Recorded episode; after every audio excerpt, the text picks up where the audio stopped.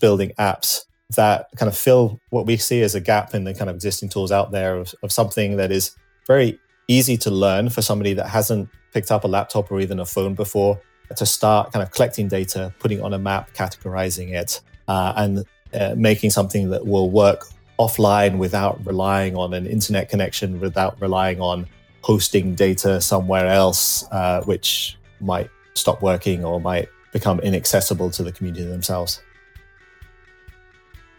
Welcome to another episode of the Mapscaping Podcast. My name is Daniel, and this is a podcast for the geospatial community. In just a second, you're going to hear from Gregor MacLennan, the technical director at Digital Democracy. And today on the podcast, we're talking about peer to peer technology, distributed databases, and what that has to do with helping local communities, indigenous communities, tell their story, document their journey, fill in the blank spaces on our maps. Just before we get started today, I want to remind you that I am working with OpenCage. So, OpenCage is a geocoder based on OpenStreetMap data. And they've brought a bunch of uh, sponsorship slots on, on this podcast. But instead of me talking about how amazing OpenCage is, and, and they are amazing, don't misunderstand me here, they have decided to donate these slots to, to help promote projects that are based on OpenStreetMap. So, selected projects will be featured on upcoming episodes of, of this podcast. OpenCage is covering all of the costs and all you have to do is fill out the form. There'll be a link to it in the show notes of this episode.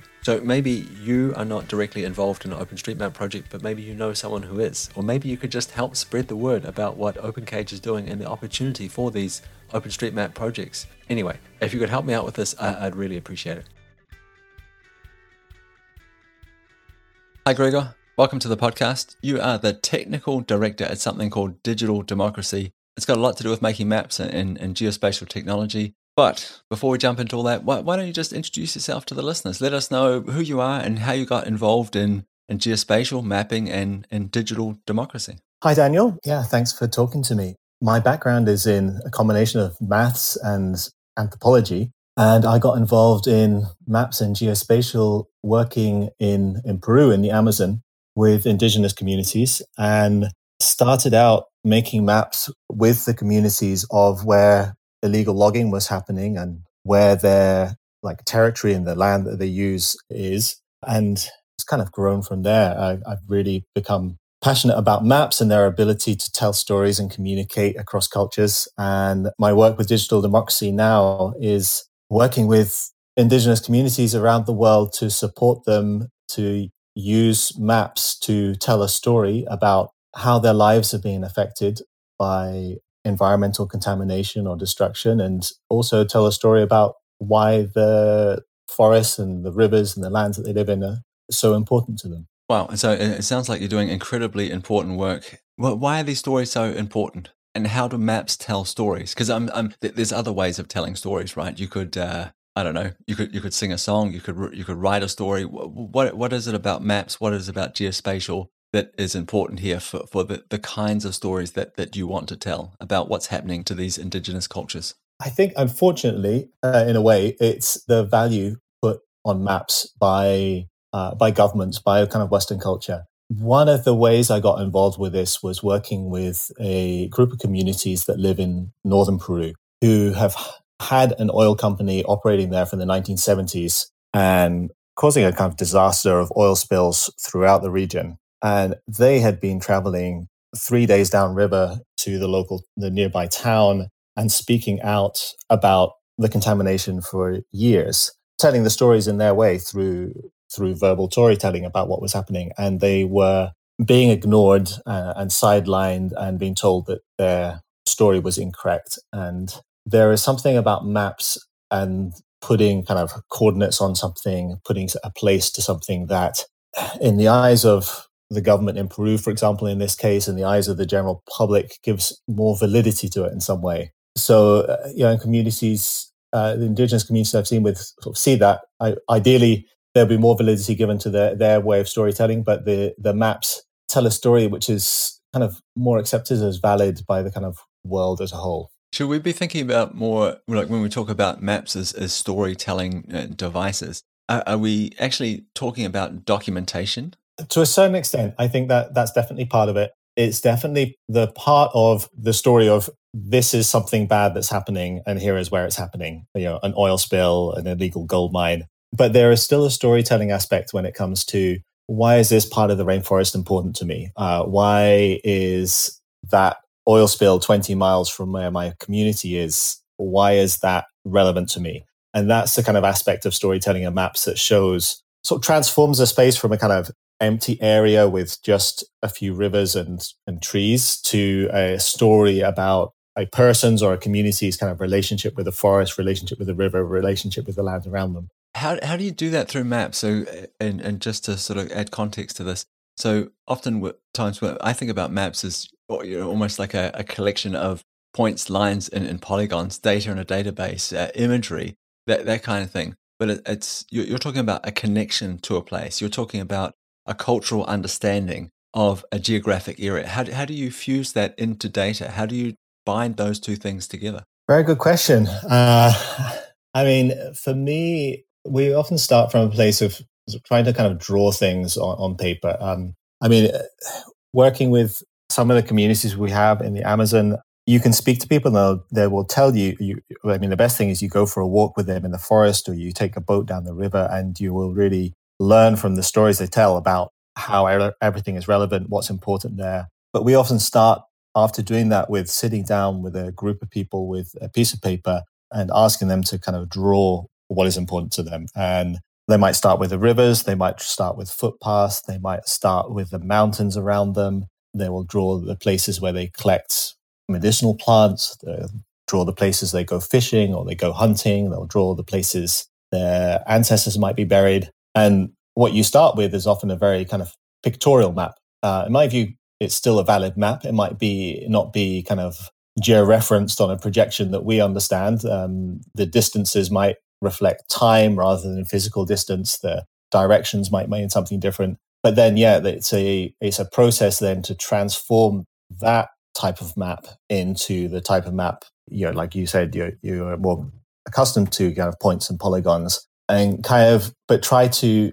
retain a kind of degree of the kind of artist storytelling that's in that kind of original hand drawn map. We try to use the symbols to represent points that the community have used, or if we're talking about an area, kind of use a pattern fill to kind of fill up that area with the kind of uh, the drawings that they've used to indicate an area of abundant wildlife, for example, rather than just presenting on a map as a blue polygon, try to present on the map as an area with uh, drawings of all the animals that are in that area. So, um, I mean, that, that sounds like really, really important work, but it doesn't sound incredibly scalable. So we started off the conversation by saying there's these these cultures in the world that that live in in wild places and they need help like protecting the environment essentially. At least that's what that's what I understood as a as a starting point. It's great that you go there and, and help them make some maps, help them you know document what it is that, that how they use the forest, how they use this wilderness area. But it doesn't sound scalable. We have plenty of technology out there. Can't we just here, you know, take QGIS, take uh,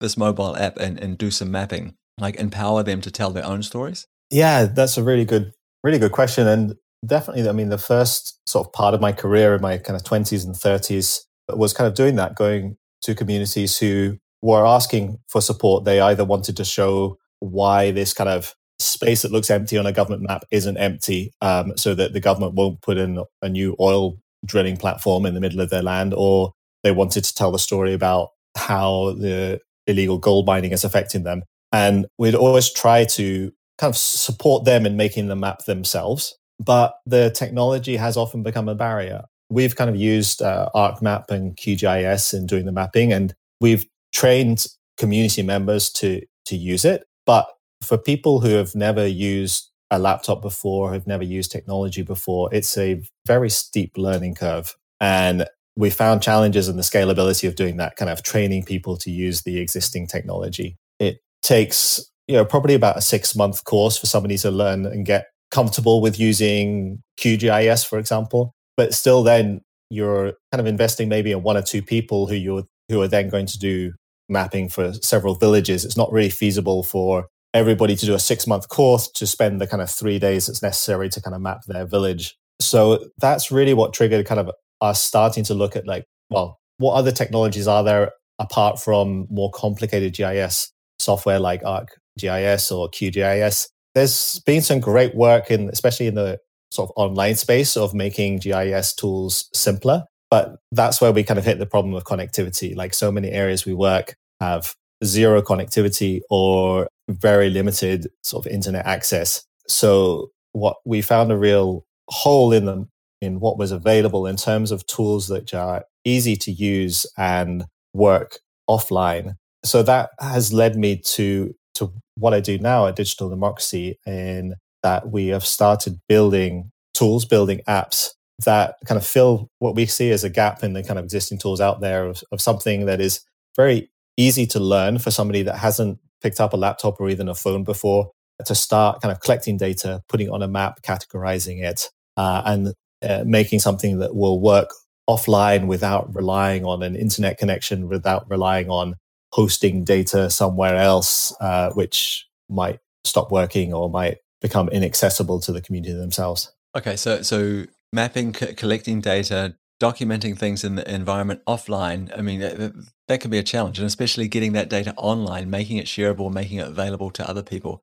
And you talked about internet connectivity being a major problem. How are you solving that problem? Yeah, well, maybe I can start with a kind of example of using kind of existing tools um, and, and, kind of what led us down the path to where we are now. I was working in in Guyana, in the south of Guyana, in uh, Savannah near the border with Brazil, uh, working with a group of communities uh, who are Wapichan and Macushi. They were documenting mainly kind of a combination of cattle rustling and illegal gold mining that was happening throughout their kind of territory. And we were using an, an app, an existing app that works offline called Open Data Kit. Uh, it's, a, it's a sort of an open source kind of mobile app where you fill in a digital form. And it worked pretty well for gathering the data offline and gathering a GPS point to put it on a map. But to actually see that data in any context, you had to upload it online somewhere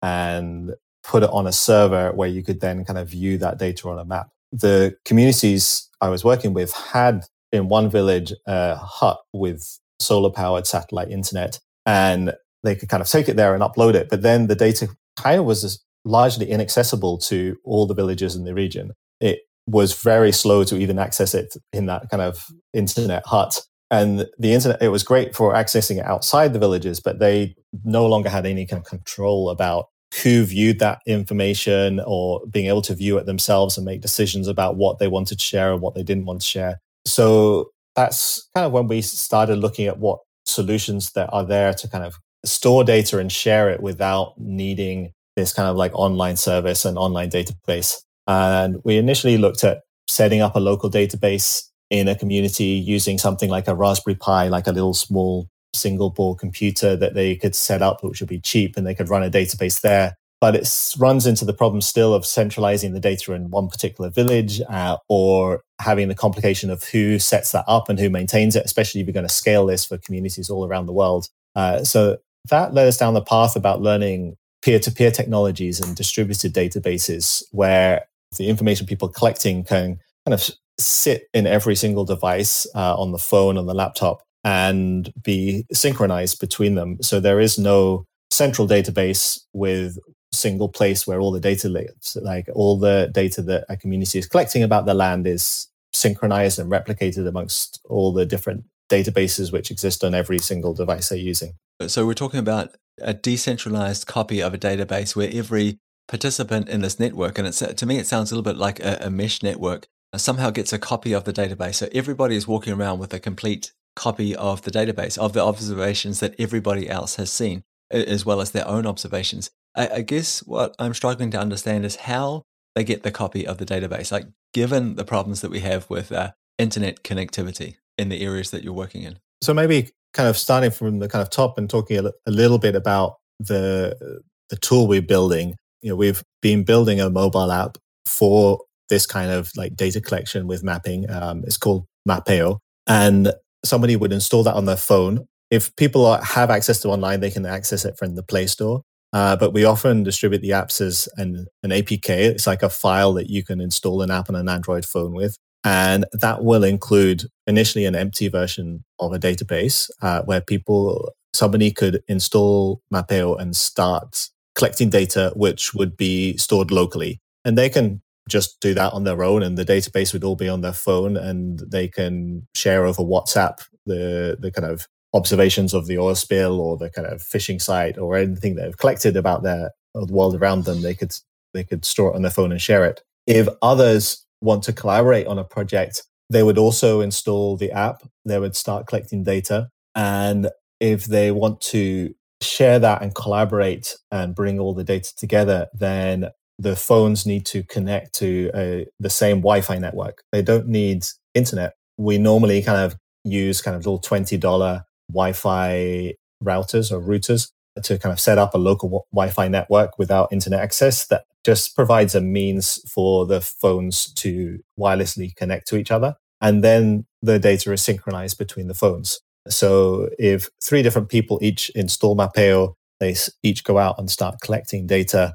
individually, and then they configure it to join the same project and they come together and connect to a Wi-Fi network and synchronize, they will all end up with the same data from all three people. So that every single phone will be kind of a replica of the other. Okay, so uh, a couple of questions here. Can I edit other people's data, and how does the data get to a, a perhaps a, a, more sort of centralized lo- location where we display it on a map or start creating um, reports based on the observations that have been recorded? At the moment, mobile users can't edit other people's data. They can only edit their own. But we also have a, a desktop version of Mapeo that will run on a laptop. And that kind of provides often a kind of centralization hub in that the phones will synchronize with a laptop where you can get a better overview of all the data that's being collected, filter it, kind of look at particular th- areas or particular types of things that have been documented. And from there, create either export the data uh, in a GIS format to then do something with in, in something like QGIS or a, an online map, or um, we have a kind of very simple way that users can kind of publish to, to a web map. And quite importantly, in the areas we're working is um, the ability to print out the data they've collected, create a kind of PDF with uh, an overview map with photos and locations of all the things that they've been documenting. Because more often than not, when communities are sharing this information with a local government official, um, with the kind of political their political representatives, then they're doing that in an, an office space without internet, with without laptops. Uh, so they need something in their hands where they can kind of show somebody what is happening, uh, show somebody a, a, physical map of, of of what's going on. You, you talked before about joining a project, so it sounds like a project could be for a certain geographic area or something like this. I joined the project to help I don't know, uh, document what's happening at an oil spill site, as an example. Is there a structured way of collecting data, or can I? Does everybody just make whatever kinds of observations they they like or feel like making about that that oil spill? In, in this case, I guess what I'm getting at is earlier in the conversation you talked about the predecessor to to Mapeo, which was a, a form based app. And I think the magic of a form based app is that you can structure it. So everyone is collecting the same types of observations. Is that the case with Mapeo? Uh, to a certain extent, I, there's a balance that we've been trying to strike because uh, one of the challenges with the kind of the, the, app that was kind of filling in a form was it's kind of quite a dry experience from a user's perspective. Um, you know, it's it's like a digital version of filling in a paper form, and we were kind of inspired in a way by social media apps, you know, Facebook, Instagram, which we saw in uh, many cases if somebody did have a phone locally the first thing they'd be on is social media. And they'd be very quickly using it and adding photos and writing information about what's going on. And that we saw as kind of the same thing. They're sort of essentially, though a social media post is recording a photograph, it's often being tagged with different bits of structured data, it's having a description. Uh, so we tried to build a user interface which was more friendly in that it felt less like filling in a form and more like kind of filling in a, a kind of well, not really too much a social media post, but more more in that tone of kind of filling in a description. But we do also have this kind of additional structured data questions that you can kind of configure that can be filled in describing aspects of what's happened. But the key thing we, we do have always is we have a, an initial categorization. So when somebody records something, they uh, records a point, they can categorize it, whether that's an oil spill or whether that's a fishing site or a burial site. They have categories that they can choose from. And when you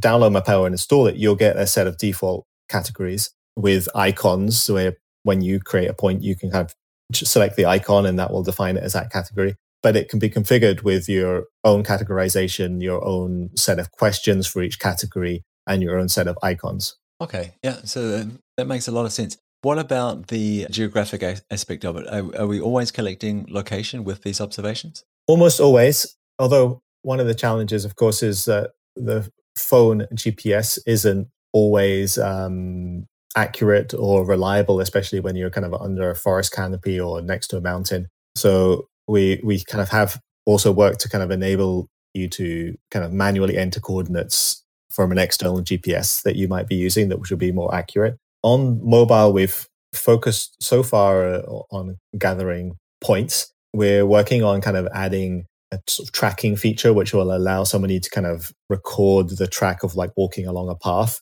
We don't yet allow any kind of creation of like lines or polygons like drawing on the phone screen. We haven't really found a way to have a like a satisfactory user experience of creating lines and polygons with a finger on a phone screen. But that can be done on kind of the desktop version. Uh, so we have a, a, sort of a map editor on the desktop version that allows somebody, based on the kind of points and in the future the tracks that have been gathered with mobile, to draw more more than just points, but draw lines and polygons of rivers, footpaths, areas, forest types, and they can create all of that on the desktop app. So up until now, I've been thinking that people are going to be creating these projects in Mapeo and going out and documenting um, disasters, oil spills, I think was the example we, we used just before, or something bad happening in the environment. Are they also using this to document good things or just to map unmapped places? Like, this is where I gather my food. This is where I get my healthcare from. This is where I live. This is the, the river that's important to us. Is that kind of work happening as well? Definitely. Uh, I mean, often that it seems to be a kind of common thread in a lot of the communities, at least I visited, is they feel this maybe it's a generous interpretation of the kind of the outside world of people that live in the cities. The the reason that they are allowing deforestation to happen or oil spills to happen is that people don't really understand what is there and why it is important. So there's a strong desire to kind of to document that and to tell the story about everything that is important in that area, why every single tree is important for some reason, what how it can provide something that's helpful to people in terms of medicine or food. So uh, as much as the work is working with communities who are documenting the bad stuff, there's a, a lot of projects that we're doing with communities to to document everything that makes the land, the forest, the mountain important to them, uh, and put that on the map. And that that becomes a tool that they can then use to get their land rights recognized, to go into discussions about decisions, maybe about opening up areas for farming or other kind of commercial operations, and they have something that they can use to support their argument that this is an area that is being used, uh, that is important. That they can also use it to show how they've been living in an area for generations, but have been continuing to con- conserve it and uh, protect the environment. And that all can be a kind of valuable storytelling tool for them in kind of policy negotiations that they might be going into. I can't help but get the feeling when you when you talk about this, it feels like if that if there's a blank space on a map, like it's perceived as being empty, that this is a vacuum, nothing's going on here. If we go there and start another activity, then we're not disturbing anyone because nothing is, is happening there. And, and then it feels like this is a tool to help people understand, well, actually, there's a whole culture living here, that there's a people living here. These are important places for, for this particular uh, group, group of people. I wonder if that story would be best or could reach a broader audience if you took some of those observations, for example, and uploaded them to OpenStreetMap and made it publicly available. Could, could you imagine this work sort of moving in, in that direction? I think so. It's a it, it's a tricky one to balance, and it's a conversation that we often have with communities uh, because they want to communicate how they live and why it's important, but they're also very wary about how that information might be used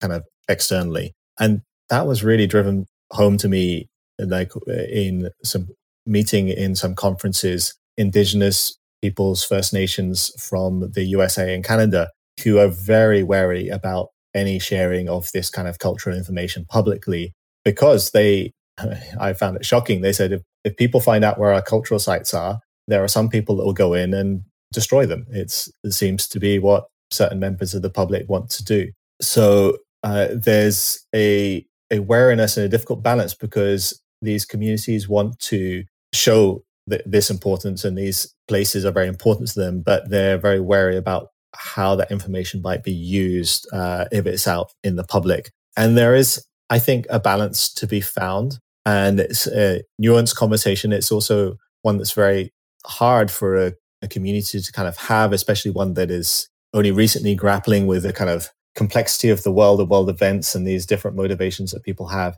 But I think the first step to that is them being able to have their data, like the maps they've made, on their own technology, on their own laptops and their own phones. And then they can start to kind of really get an understanding of the, the data, the way it represents their understanding of the world. And that's a starting place for, for making decisions about how much of that they want to share, how much of that they want other people to get access to.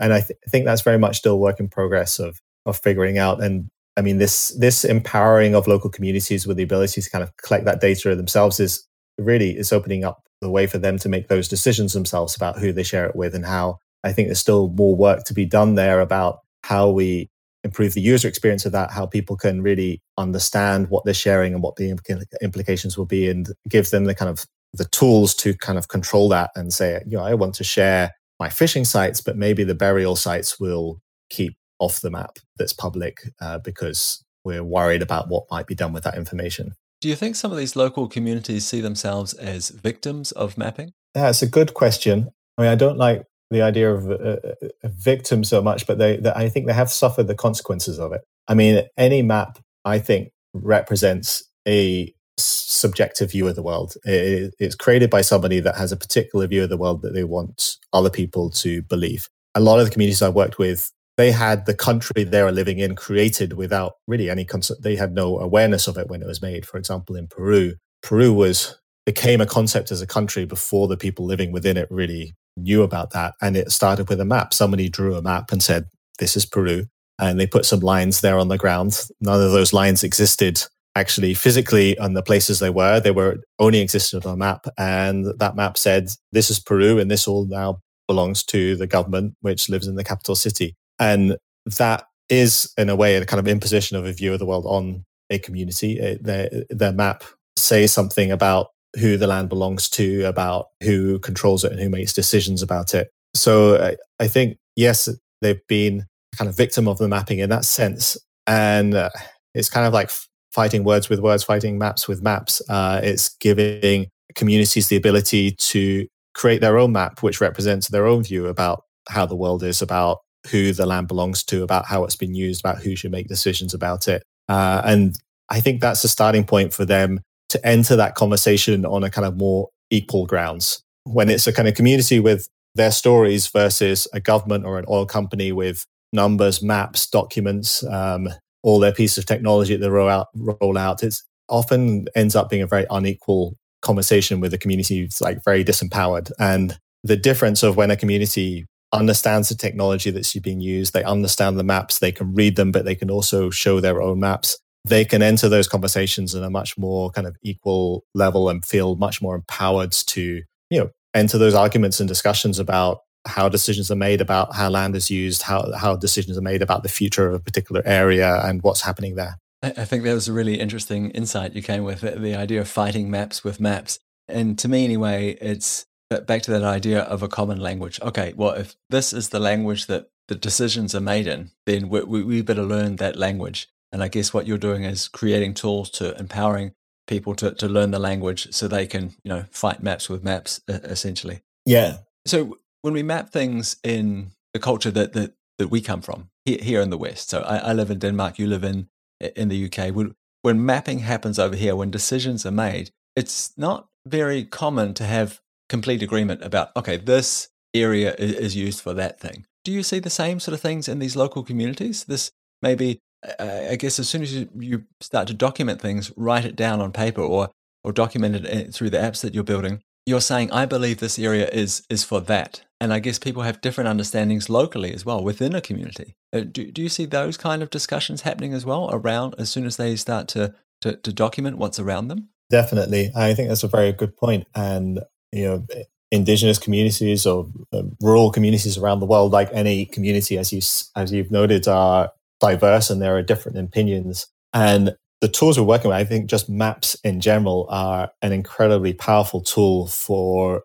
local kind of consensus building and discussions as much as they are important for the kind of communication without the uh, with the outside world, or maybe even more so. By coming around a map and discussing it and drawing things on a map, it enables those conversations to happen in a much more sane way. People can be sure that they're talking about the same thing and they can have a something to have a conversation around, um, like a line on a map. That's been incredibly valuable. Um, in some places that I've worked, it's where the way that the government recognizes land rights is to give each village an area of land. And without managing their own maps, what happens is a series of neighboring villages end up in debates about where boundaries should be put between villages. And that all happens in the space of those negotiations with the government by enabling the villages to make the maps themselves, they can have that discussion about where their boundaries are internally in a much more kind of reasoned fashion and make strategic discussions about how they ensure they don't leave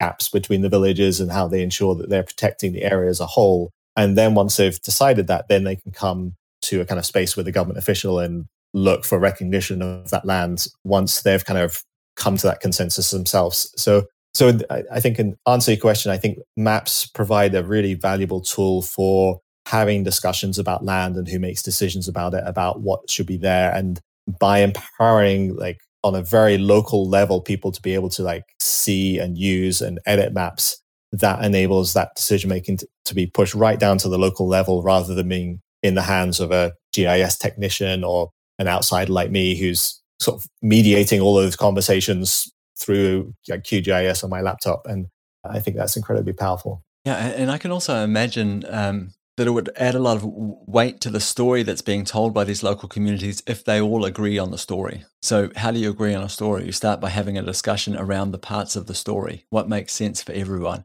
And then, if we all have a common story, we're all repeating the common story. That would help people externally to understand, oh, well, there, there's consensus in this community. There's agreement here and the story is always the same no matter who I talk to. That, that must sort of help add weight to the to the arguments that they're making or the discussions that they're having. Definitely. To kind of share a concrete example of that, we worked with uh, a group of people in Ecuador uh, called the Waorani, and uh, they had learnt that the Ecuadorian government was planning to create a, a, new oil concession. So that's a kind of area of land that is marked out, and they put it to auction to oil companies, say like who wants to drill here. And a few of the Waorani communities had learnt about this and wanted to take action, but they recognized that throughout their territory of several dozen Waorani villages, there was a kind of diversity of opinion about oil exploration and what it means and what the benefits it could bring versus the impacts. So they started a process of mapping their lands with the villages. And that enabled people to start to understand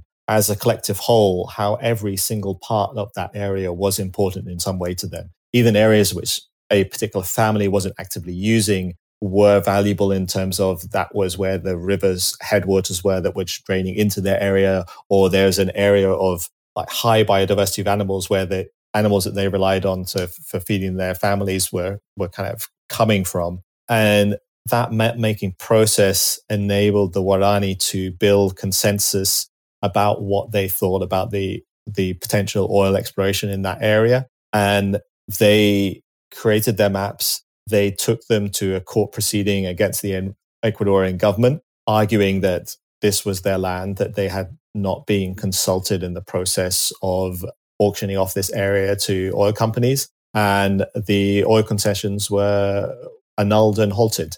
They won the court battle and uh, they succeeded in kind of protecting that that area of land from from further oil exploration. Oh, I'm sure you've got a million stories like that, and I, I, really appreciate you sharing them with us because it adds context to this. It, it, it lifts the discussion up. Suddenly, we're not just talking about X, Y, Z coordinates, you know, and time dates and, and observations made in an app. We're talking about people's experiences, the way a community protects itself and ensures its, its survival. And yeah, I, I find it absolutely fascinating. That that example of the Waorani, I think, is also like fundamental to the kind of origins about why we started creating Mapeo um, to kind of add a story to the, what I was talking about earlier in a kind of very abstract sense. When the Waorani came to us and said, we want to make these maps because there's this oil concession over our land, Mapeo did not exist. And we started a process of mapping with them with GPS and QGIS. And some of them, a couple of guys from the Waorani communities had learnt QGIS, but they were very quickly frustrated about how difficult it was. Just the simple process of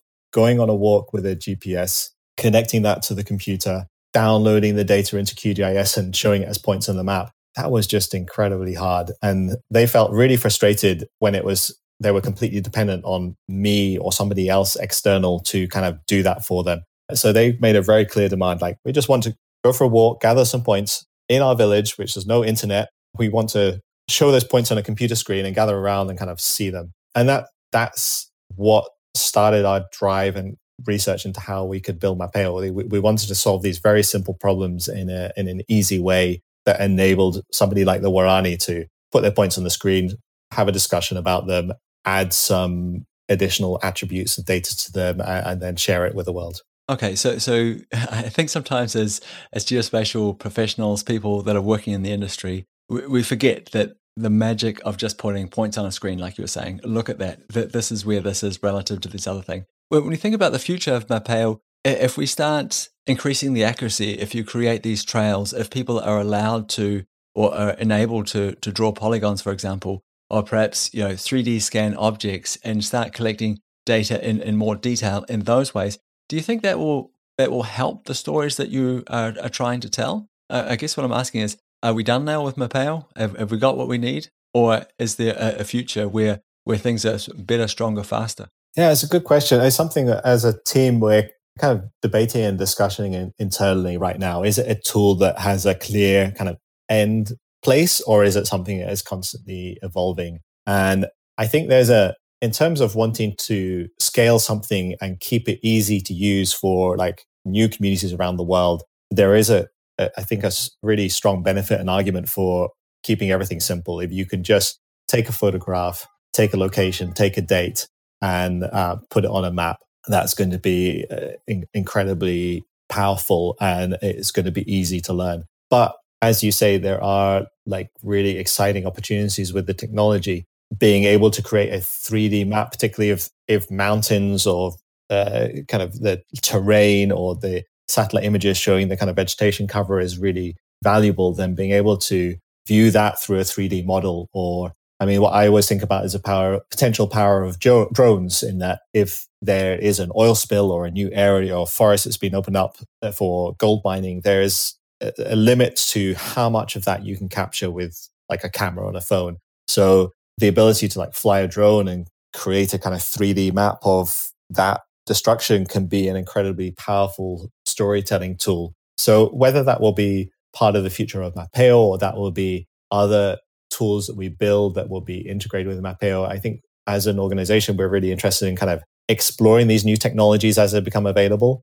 But part of it is also a waiting game of waiting for the technology to become common enough for it to be like widely usable without requiring a lot of kind of technical support from outside or kind of financial support to you know drones are still very expensive but the price is coming down all the time and soon they're going to be as cheap as a simple android cell phone and be much more accessible for anybody to pick up and start using well, I think with that sort of look into the future and some of your insights around where Mapeo might be heading, I think this might be a good place to wrap up the conversation. So, Gregor, thank you very much for your time. I've, I've really enjoyed talking with you. And I, I really appreciate your work. Thank you very much. You're helping a lot of people, and um, it, it's amazing. It's valuable work. I hope that you get the recognition that you deserve. If there's people listening to this and they want to reach out to you or learn more about what's happening at, at Digital Democracy, the apps that you're building, perhaps some of the communities that you're working with, Or, maybe they, they want to help in some way. Where, where should they go to, to do those things? I think our website is obviously a good place to start, digital-democracy.org. You can uh, also find us on Twitter at Digidem. And if you reach out to the team, you'll be able to find our, our Discord community, which is a, a way that you can kind of talk about how you might use Mapeo or you might want to interact with the developers to start contributing. Everything is an open source app. And uh, we also have some open positions right now looking for developers. So, uh, yeah, please do get in touch and, and, and look to maybe join our team. Thanks again for your time, Gregor. It was, it was a pleasure talking with you. Thank you, Daniel. So I really hope you enjoyed that episode with Gregor, the technical director at Digital Democracy. There'll be a bunch of links in the show notes today. Firstly, of course, we'll link to Digital Democracy so you can find out more about them if you're interested in the, learning more about the work that they're doing. Of course, there'll be a, a link to the tool that Gregor was talking about, Mapeo. And I want to point out that we've talked about offline mapping solutions before, and there'll be links to those also in the show notes today. So a, a lot of links, a lot of information in the show notes today. Please check them out. And it's worth mentioning one more time here at the end that I'm working with OpenCage. So OpenCage is a geocoder based on OpenStreetMap data, and they have bought a bunch of advertising slots on this podcast. Instead of me promoting OpenCage, they have decided to donate these slots to interesting projects based on OpenStreetMap. So all people need to do to apply to be featured on the podcast is fill out the form. There'll be a link to that in the show notes as well. So please, even if this doesn't directly relate to you, even if you're not directly involved in an OpenStreetMap project that deserves more attention than it's getting, perhaps you know someone who is. Maybe you can help me spread the word. And if that's the case, I would really appreciate it. And as always, you're more than welcome to reach out to me. You can find me on Twitter. I'm pretty active on LinkedIn. And of course, visit mapscaping.com. And there'll be a bunch of, of options there if, if you want to contact me via email, for example. Okay, that's it for me. That's it for this week's episode of the Mapscaping podcast. I'll be back again next week. I really hope that you'll take the time to join me then. Bye.